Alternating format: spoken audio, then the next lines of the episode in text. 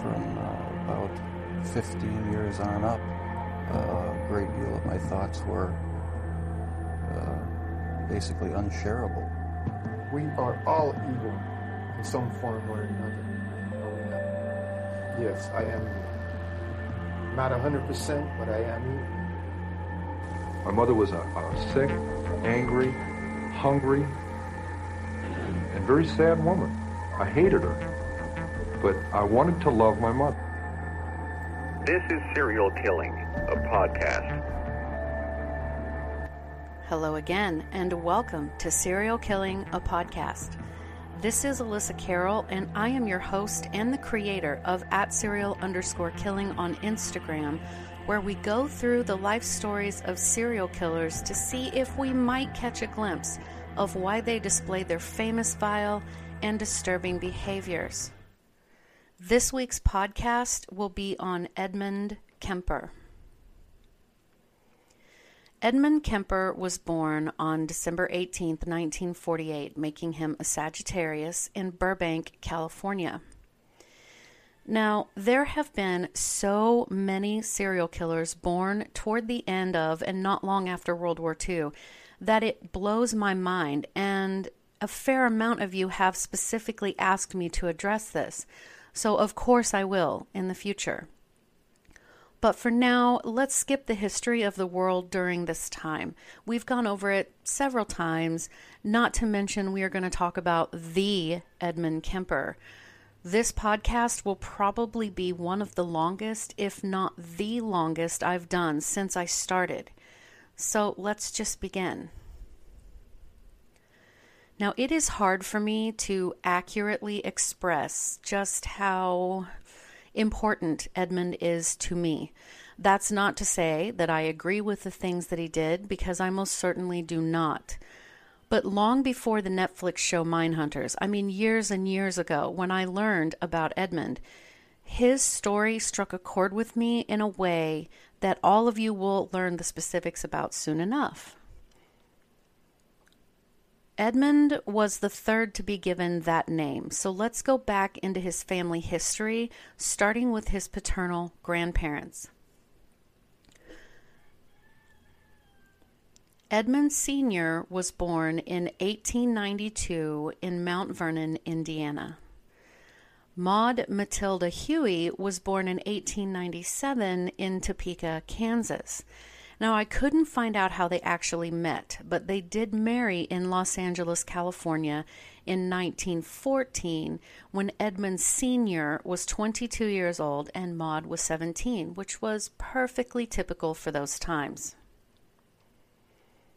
Maud was a painter, and you can actually find pictures of her paintings online if you want to search. There was definitely talent there. She signed her paintings Huey Kemper. She also wrote children's books as well.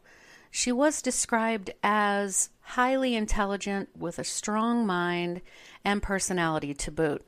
She did not suffer fools lightly, as the saying goes. Our Edmund described her as domineering, being overly critical of her rather handsome husband, if you Google the pictures. She ruled the home, to say the least. The couple had three boys, including Edmund Kemper Jr., who was born in 1919.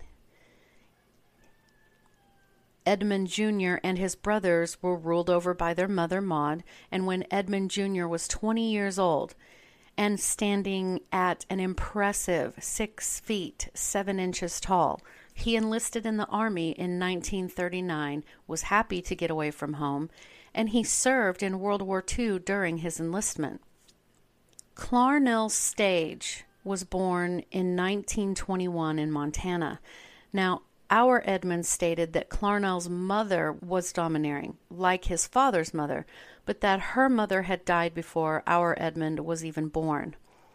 Clarnell's father was described as meek and quiet, letting his wife control the entire relationship. Clarnell also had an older brother and a sister, but I don't know if her sister was older or younger than her.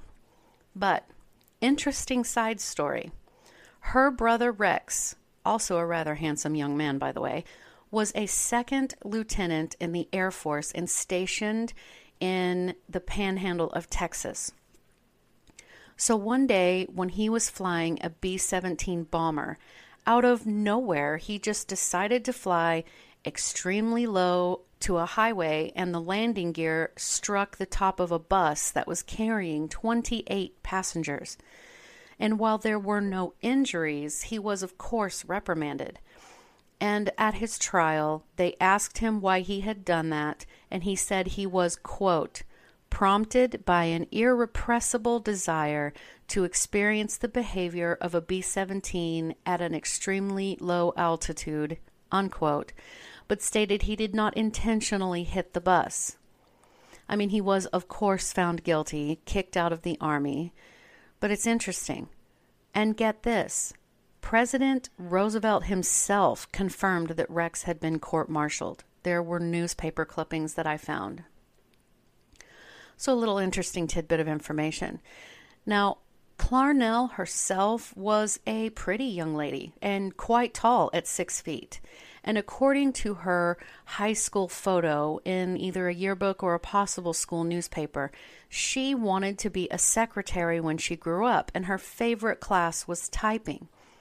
She was in band, in the Sculptors Club, Young Authors Club, was on the Junior Prom Committee, as well as Quill and Scroll Club, which sounds fascinating to me. So she was quite active during her school days. She was also headstrong, independent, and a highly intelligent young lady. So, Edmund Jr., being in the service, was briefly stationed at Fort William Harry Henderson, which was just outside of Helena, Montana, where Clarnell worked as a secretary. The base he was working at was training soldiers to be a specific kind of soldier that was willing to go on these suicide missions, meaning they discouraged the men from being or getting married. But when Edmund Jr. and Clarnell met, the attraction was strong, and they quietly got married on November 26, 1942, in Great Falls, Montana. The couple had their first daughter in 1943 while Edmund Jr. was still serving his country and working with the government testing atomic bombs in the Pacific Proving Grounds. But once the war was over, he took his wife and his daughter and he moved to Burbank, California, which is a city north and a bit west of Los Angeles, but still very much part of that whole area. Edmund Jr. found work as an electrician and provided a pretty comfortable living for his wife and daughter. Edmund III was born in 1948, weighing 13 pounds. So, from now on, to try to save some confusion, I will refer to our Edmund as simply Ed, which is what he does go by. Ed's mother was constantly complaining to her husband about his menial job as an electrician, that she had expected better. She emasculated him and belittled him regularly. And two years after Ed was born, his little sister was born.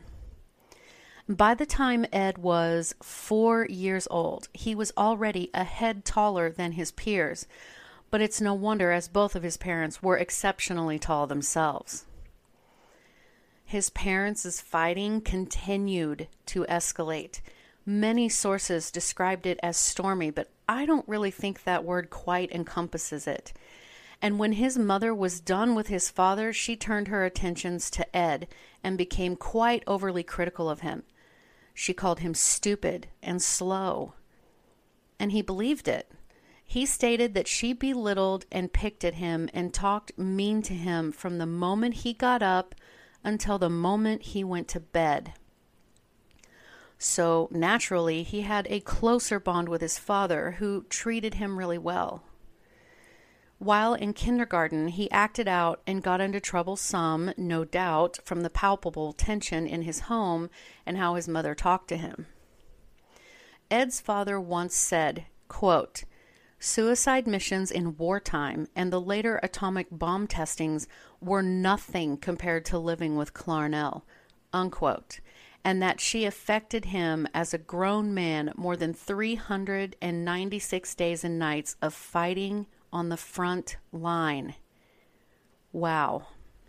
So when Ed was eight years old, his parents separated, later divorcing, and Clarnell took the children and moved back to Montana.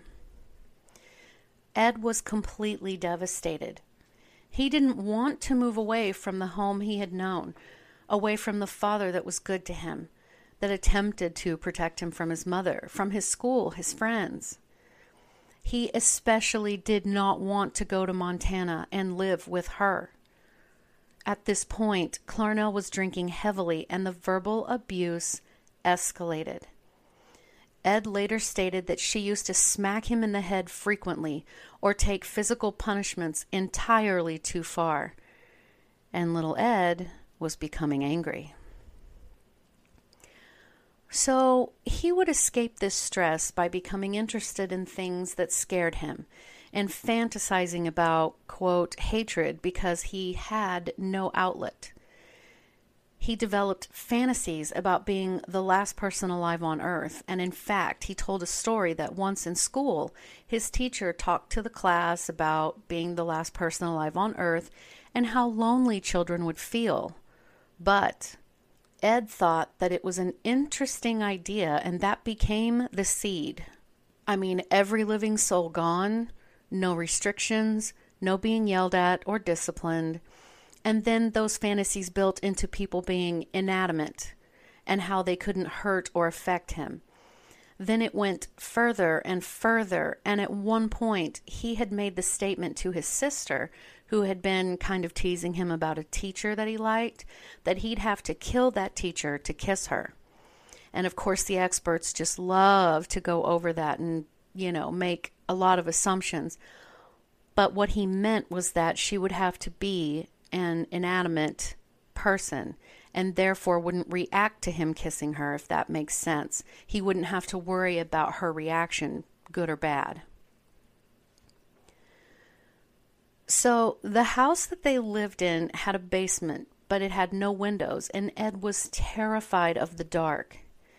And when it was time to go to bed, he watched his mother and his sisters go upstairs while he was forced to go downstairs into that dark basement. He developed rituals to try to cope with his fears. So, picture this in your mind. There were two lights. So, once he got down to the bottom of the steps, he would have to reach out into the dark and pull that string so that the light would come on, but it would only illuminate a portion of the basement so he would look in all directions, terrified of what he couldn't see. Then walk or run the whole expanse of the basement to where his bed was. Reach out into the darkness again, desperately grasping for that string, for the light there. When his hand met the string, he'd quickly pull it, and that light would come on. But he knew he had to go back and turn the first light off, or his mother would tear into him, so he would have to go back, turn it off, and then run and go to bed. And as he lay there, trying to choke down his fear, he listened to the, you know, popping and hissing of the gas stove and thought about that fact. To him, his sisters and his mother simply went up to heaven to sleep.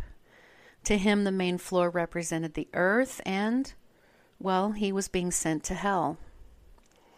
When he would cry and tell his mother that he was scared, she would smack him in the head and tell him to be quiet, stop being scared. So his mind began to fracture ever so slightly. He later said he remembers wanting to kill her at that point.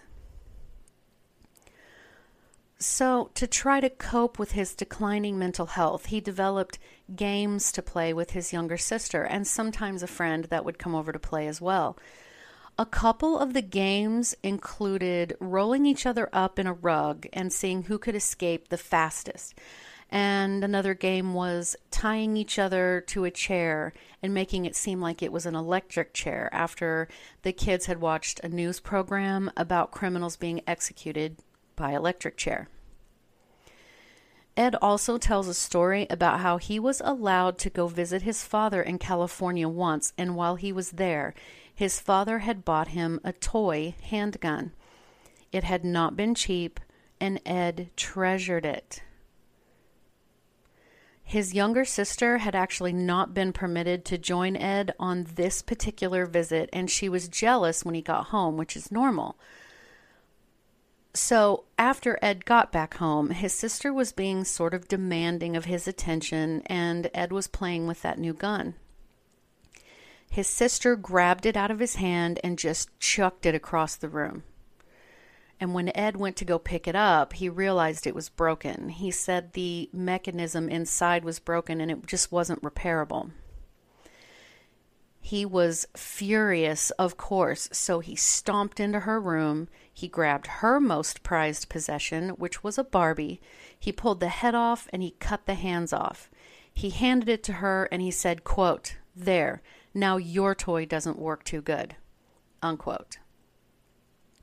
But it is important to note that Ed himself doesn't think this particular incident is a puzzle piece that fits into the picture that made him a serial killer. Again, experts just love to glorify this particular story, but Ed believes that this was just intense sibling rivalry that is actually really common.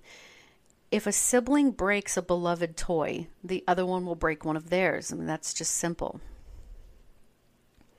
And as life was going on, his mother was still regularly smacking him around and constantly talked about how horrible men were right in front of him. Ed stated that when she, quote, beat the hell out of him, unquote, she'd also demand that he stop crying out in pain because she was afraid that the neighbors would think she was beating him, of all things.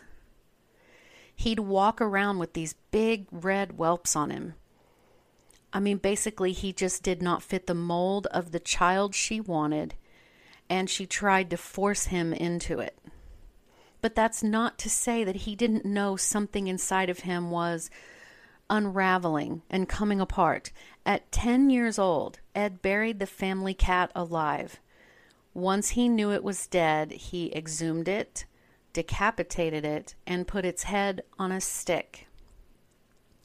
His mother moved him and his sisters again to a new place in Montana, thus having to start completely over at a new school again. He hadn't even been great at making friends before, but this move ensured that he wouldn't now. The other boys bullied him, and he was fearful of getting into physical fights with them, although he was so much bigger than they were. It is likely the boys picked on him because he was such a tall kid. But regardless, the stress of this and his mother's constant picking at him and hitting him was becoming more than he could handle. So his mother remarried quickly, but would then turn and get divorced soon after. Ed stated that he would sit and watch his mother, quote, field strip grown men in these intense emotional contests. And when they would become so angry that it was just obvious they were trying to restrain themselves, she would berate them with taunts of smacking women around. And Ed would watch these men get seriously angry, punching walls and whatnot, stomping around. And this is how she treated men Period. All men.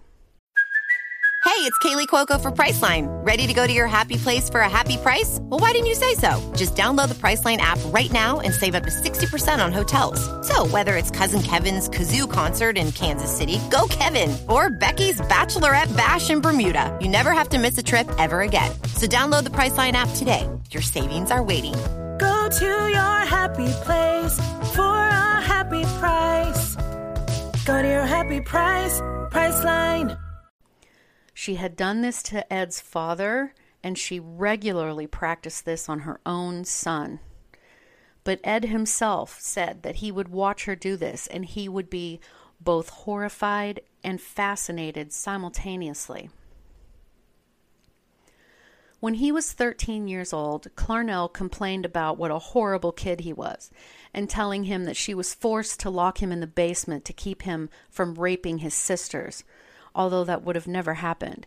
And she decided she was giving up. She was going to send him to visit his father in Los Angeles, but he was thrilled to go.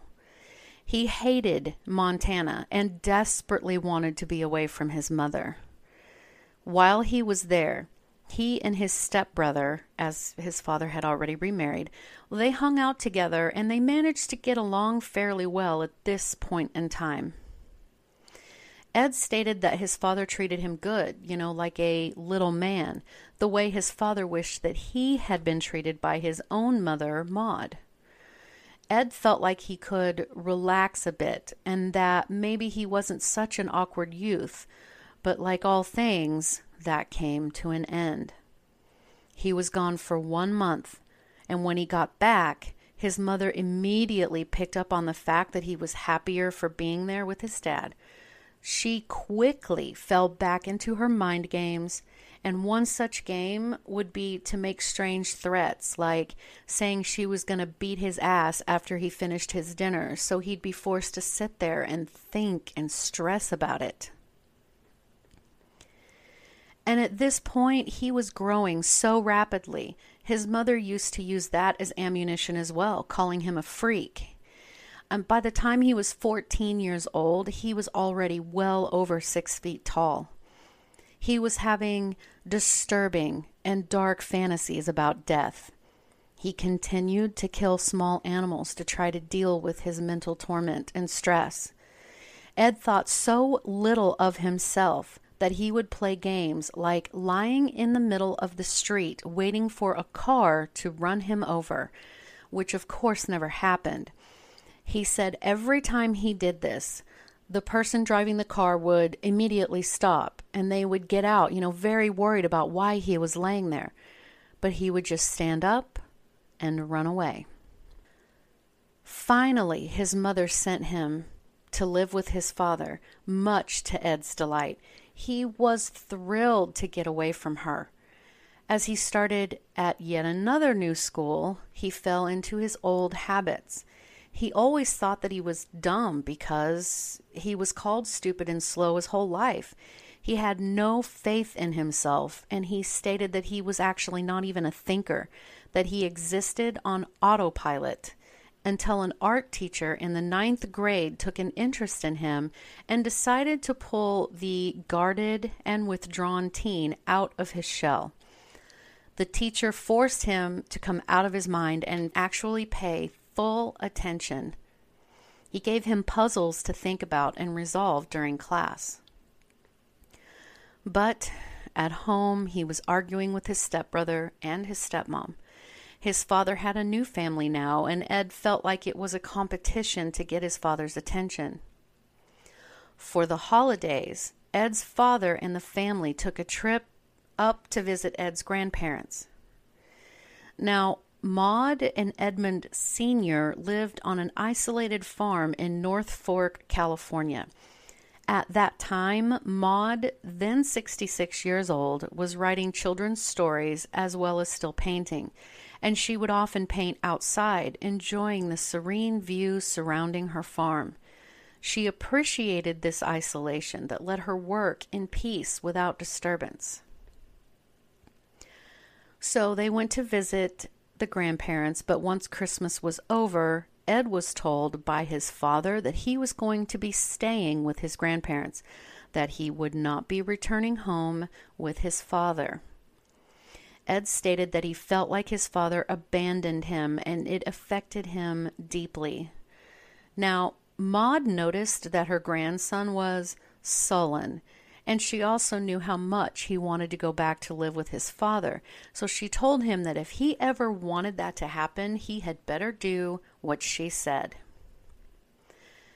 Ed stated that, you know, at first things were okay, things were calm.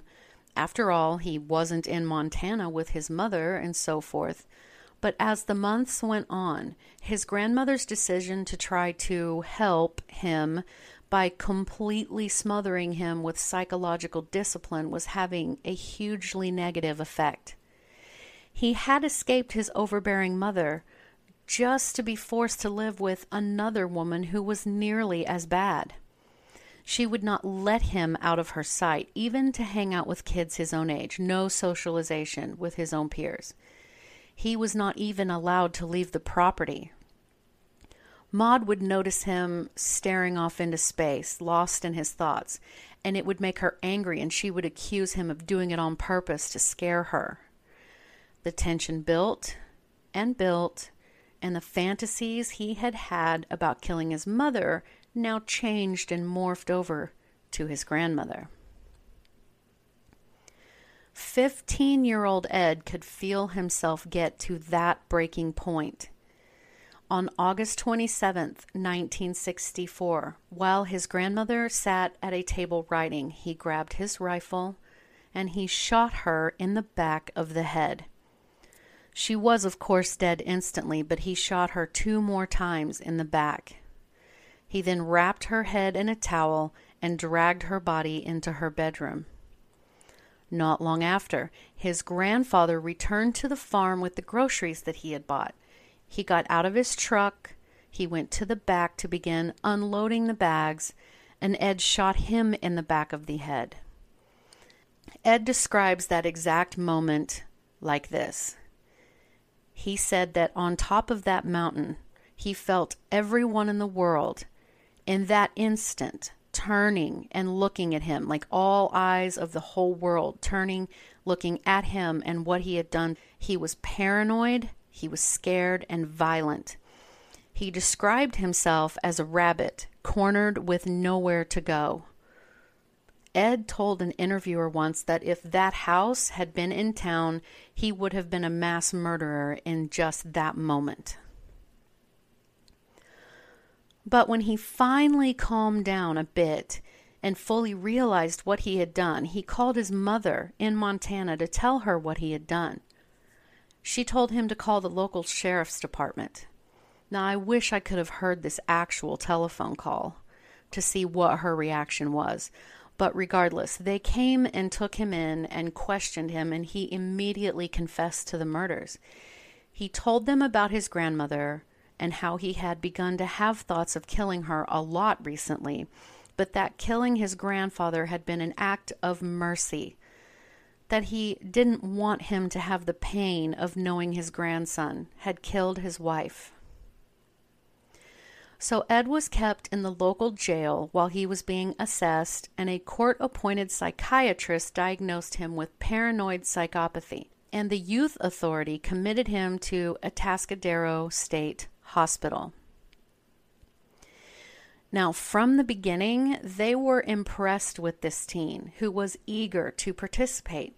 He happily submitted himself to the battery of tests they conducted on him, and he found out that his IQ was 145, the same as Thomas Edison, Richard Nixon, Warren Buffett, Barack Obama, Jim Morrison, and Jeffrey Dahmer.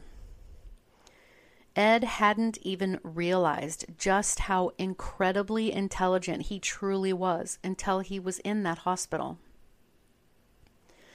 The doctors and the staff were so impressed with him that they allowed him to help them administer tests to some of the other patients. Now, wrap your mind around that. Take a moment.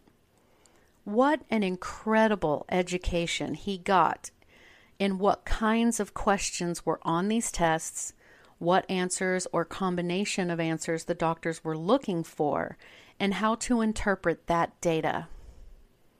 He learned quickly exactly what they were looking for in his behavior and mental health.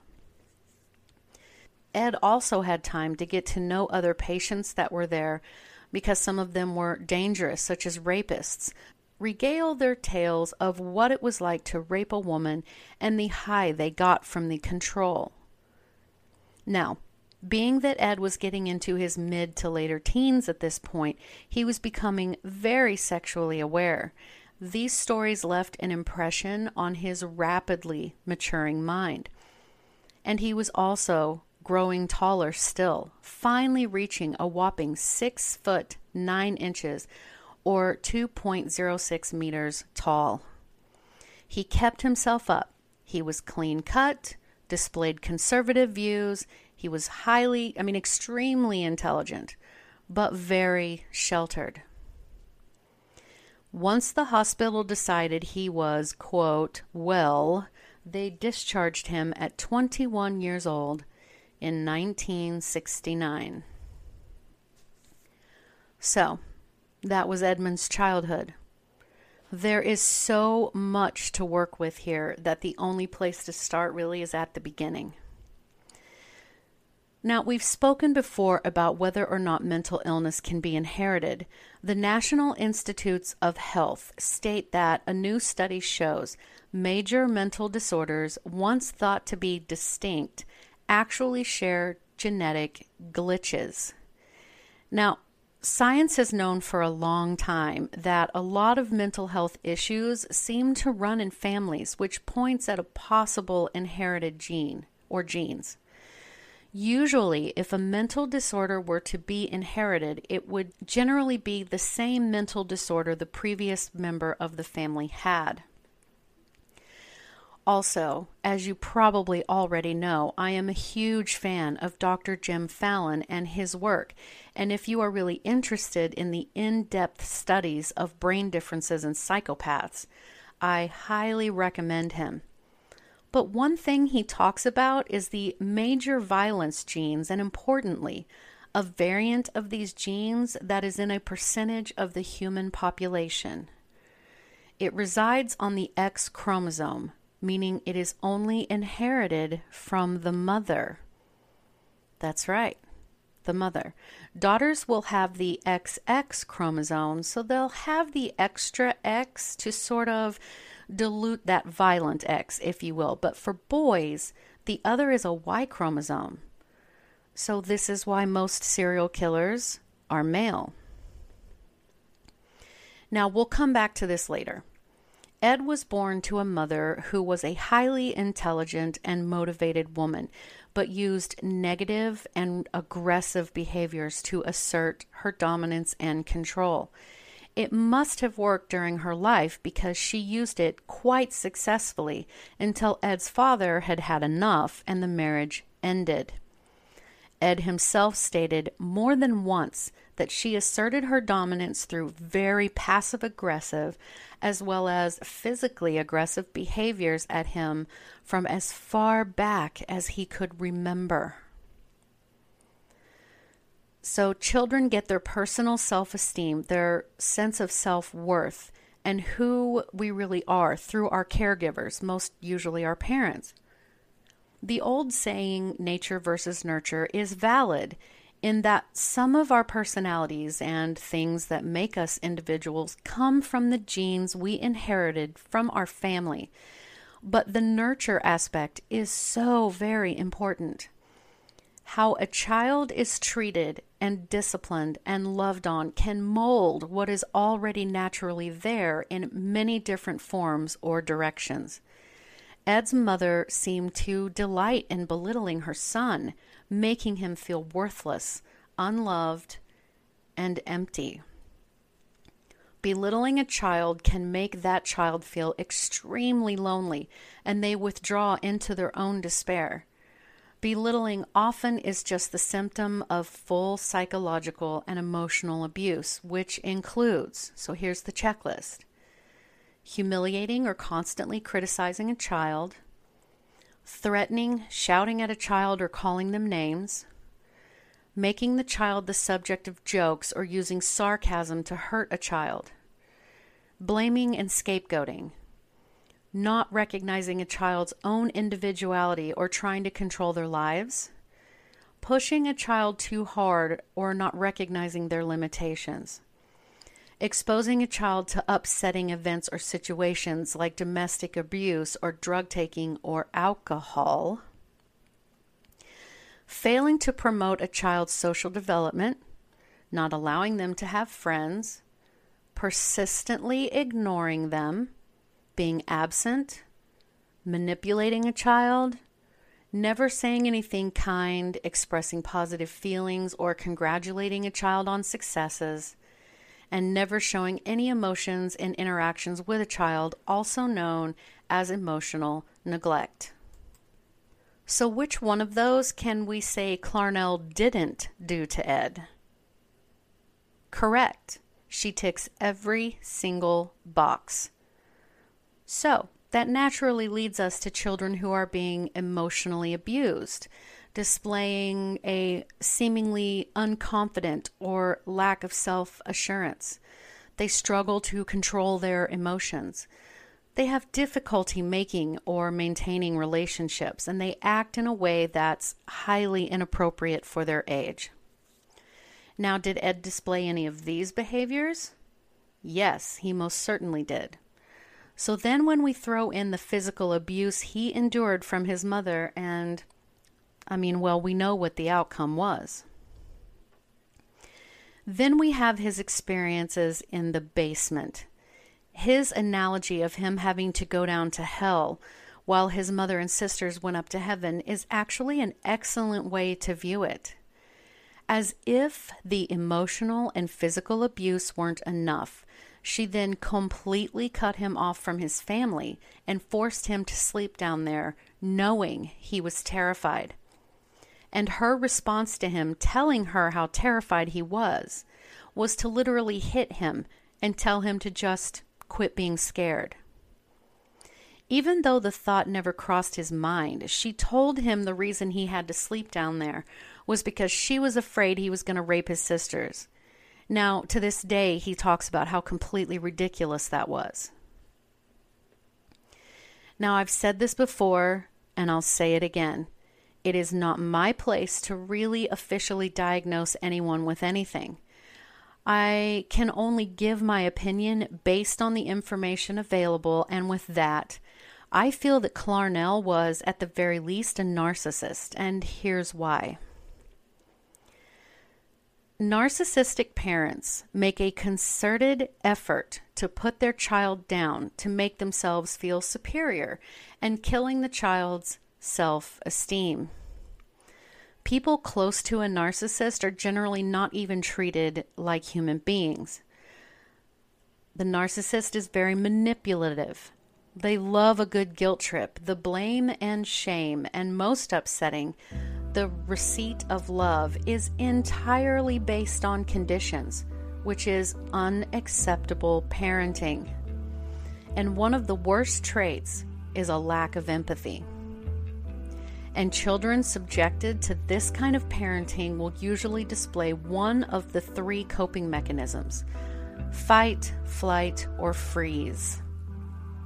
And it would seem that, based on my own observations, that throughout Ed's childhood, he was permanently stuck in the quote freeze. And when he was finally able to escape his mother and live with his father, he felt he was in constant competition with his father's new wife and children. So, in a sense, he felt rejected by his father, who then promptly abandoned him with his grandparents, and namely Maud, his grandmother, whose personality might not have been as negative as Clarnell's, that I think anyway, but still a very strong and domineering personality nonetheless. Clarnell and Maud both had issues with feeling like they had to constantly be in control. Now, I don't think any one of us are confused as to why Ed eventually snapped. Not being able to handle his hypercritical mother or cope with the stress and tension, he took his frustrations and violent fantasies out on small animals. He fantasized about violence and people being inanimate objects so that he would not have to deal with their reactions, since most of what he experienced was completely negative. So, with all of these ingredients, it comes as no surprise that he did snap, that he had a break from reality. So, getting back into his life story, Ed was released from the state hospital in 1969, And I am sure we are all quite familiar with what was going on in California and much of the country during that time. I mean, 1969 was a time of the hippies and the Haight-Ashbury and Charles Manson and all of that. So Ed walked out at 21 years old with his perfect haircut. His hair wasn't long like everyone else's. His perfectly manicured mustache, his pressed clothing, his state issued glasses, looking like what they called back then a square. And the whole time he had been in Atascadero, they had told him that he needed to not have anything to do with his mother, that she had, as Ed put it, gotten her pound of flesh out of him.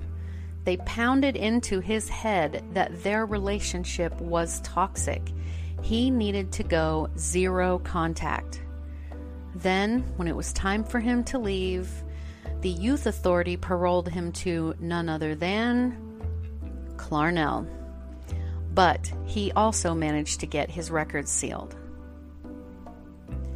Ed said that it was all of four months after his release that he was back into the dark fantasy life in his mind.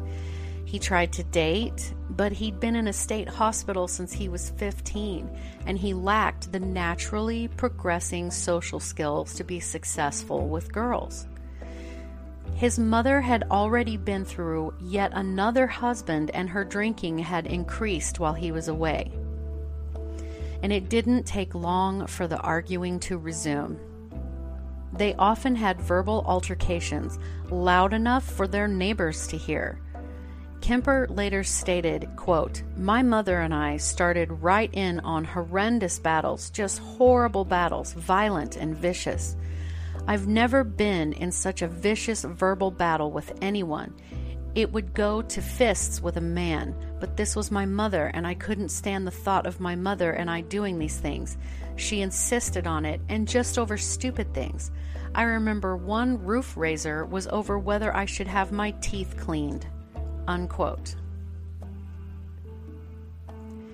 Ed went about deciding on a career and thought about becoming a police officer at first but apparently there's a height restriction and he was simply too tall, of all the things. He had begun going to a community college under the supervision of the Youth Authority and was doing quite well. He bought a motorcycle so that he could at least feel like a policeman. Now, his doctors reported that he was adjusting to life outside the hospital very well. And when his mother stated she was moving to Santa Cruz to start an administrative assistant job at the university there, the doctors advised him not to go with her. But the youth authority forced him to go. So, after getting a good job working for the highway department, um, he was able to afford an apartment with a roommate. He began having drinks at a local bar where the police officers went and he chatted with them, just chummed it right up. They actually liked him and called him Big Ed. And riding his motorcycle around, he was actually hit by a car twice. The last time he walked away with a broken arm and was given a monetary settlement. With that money, he bought his white 1969 Ford Galaxie and found that he absolutely loved to just drive around. And while doing so, he also became very aware of how many girls were around hitchhiking. At first, he thought it would be a great way to get to know people and be more comfortable with girls, and he genuinely enjoyed picking them up and giving them a ride. No harm, no foul. But what he was also doing was watching their reactions to him and learning to mold and shape his behavior to make these girls trust him more. This, coupled with the still constant fighting with his mother, who called him or even showed up to his apartment just to fuss, well, the violence in his mind was becoming so overpowering that it threatened to spill out into his reality. He made the passenger side door of his car to where it couldn't be opened from the inside. he began stashing items inside of it, such as knives, guns, trash bags, and so forth, storing most of it in the trunk. But once everything was in order, he was ready and he knew exactly what was about to happen.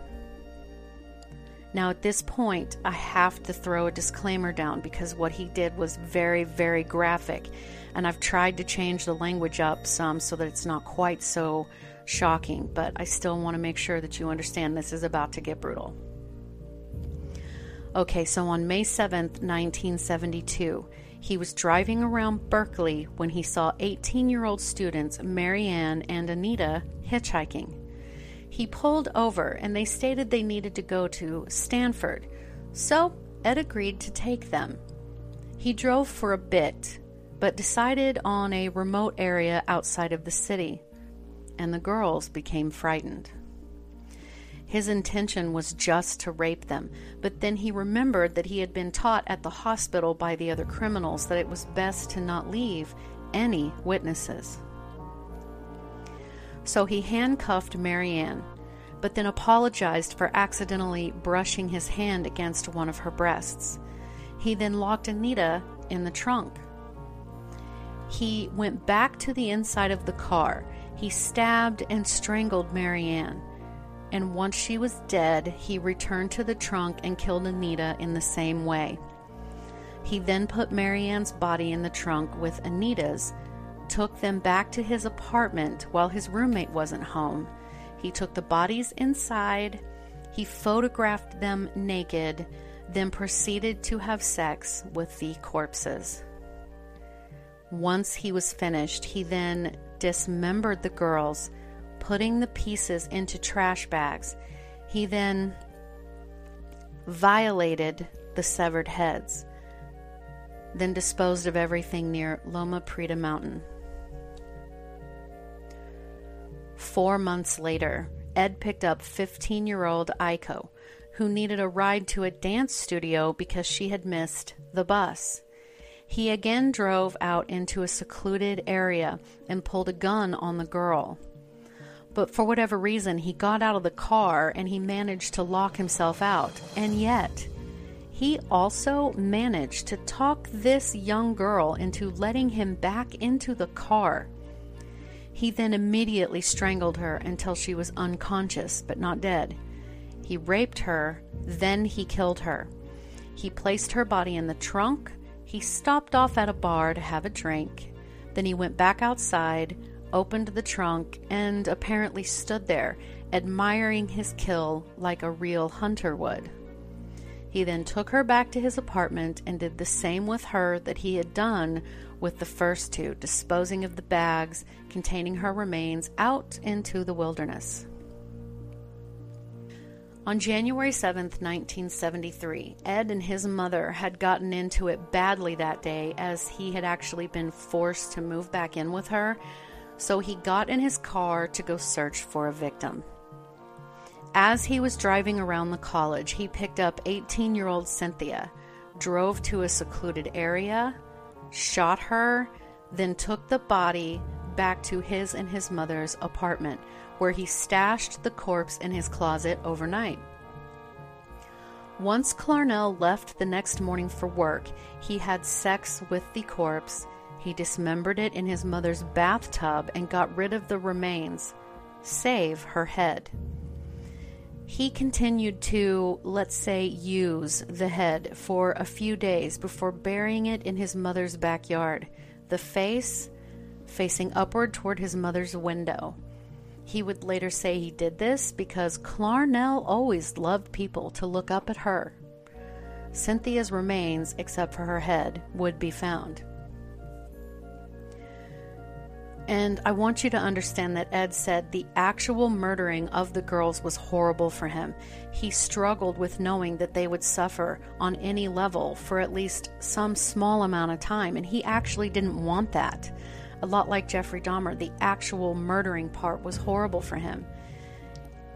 He was just trying to get to his intended result, which was to be able to own the body once she was dead. Like he described it as evicting someone from their body so that he could use it.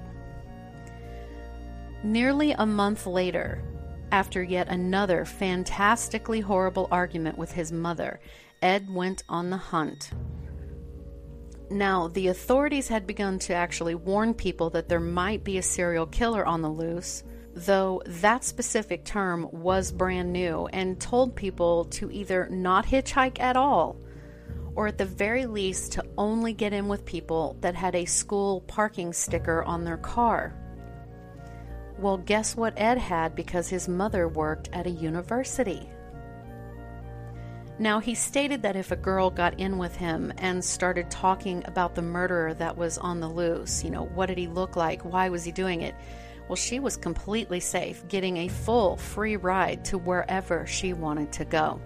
He said he wouldn't touch that girl with a 10 foot pole that talked to him about him. But on February 5th, he picked up two girls, Rosalind and Allison. He then got them away from the public shot both of them, and wrapped their bodies in blankets. He then did the exact same thing to them as he had all of his previous victims. Finally, Ed had had enough. He knew the murdering had to stop. He knew just who he was killing over and over, and he made the decision to destroy the root of his problems. On April 30th, 1973, Ed was sleeping when Clarnell got home from a party that she had attended and she had been drinking. While lounging in bed reading a book, she happened to notice Ed standing in the doorway. And she was instantly irritated. I mean, I can see it in my mind that she would just slap the book down on her side, roll her eyes at him, but she did say, quote, Oh, I suppose you're going to want to sit up and talk all night now. Ed immediately told her nope, and he exited the room and waited for her to fall asleep. He was livid. He then got up, he picked up a claw hammer, he bludgeoned her to death, he then slit her throat. She had told him recently that she hadn't had sex with a man for years because of her murderous son, as if that is an appropriate topic to talk about with your child. So he decapitated her, he humiliated her head in the worst way and said, quote, there. He then took out her vocal cords and ground them up in the garbage disposal in sort of an act of finally being able to shut her up. He played darts with her head that he placed on a shelf, then hid the remains in his closet. After leaving to have a few drinks later that day, he invited his mother's friend Sarah over for dinner and a movie with him and his mother. Sarah agreed, and after she showed up, Ed strangled her, decapitated her, and had sex with her body. He then stashed her body in the closet and he wrote a note for the police and fled. That note read, quote, approximately 5:15 a.m. Saturday. No need for her to suffer any more at the hands of this horrible murderous butcher. It was quick, asleep, the way I wanted it. Not sloppy and incomplete, gents. Just a lack of time. I got things to do. Unquote. Ed then got into Sarah's car and drove straight to Pueblo, Colorado, where he stopped, called the police, and confessed to his murders.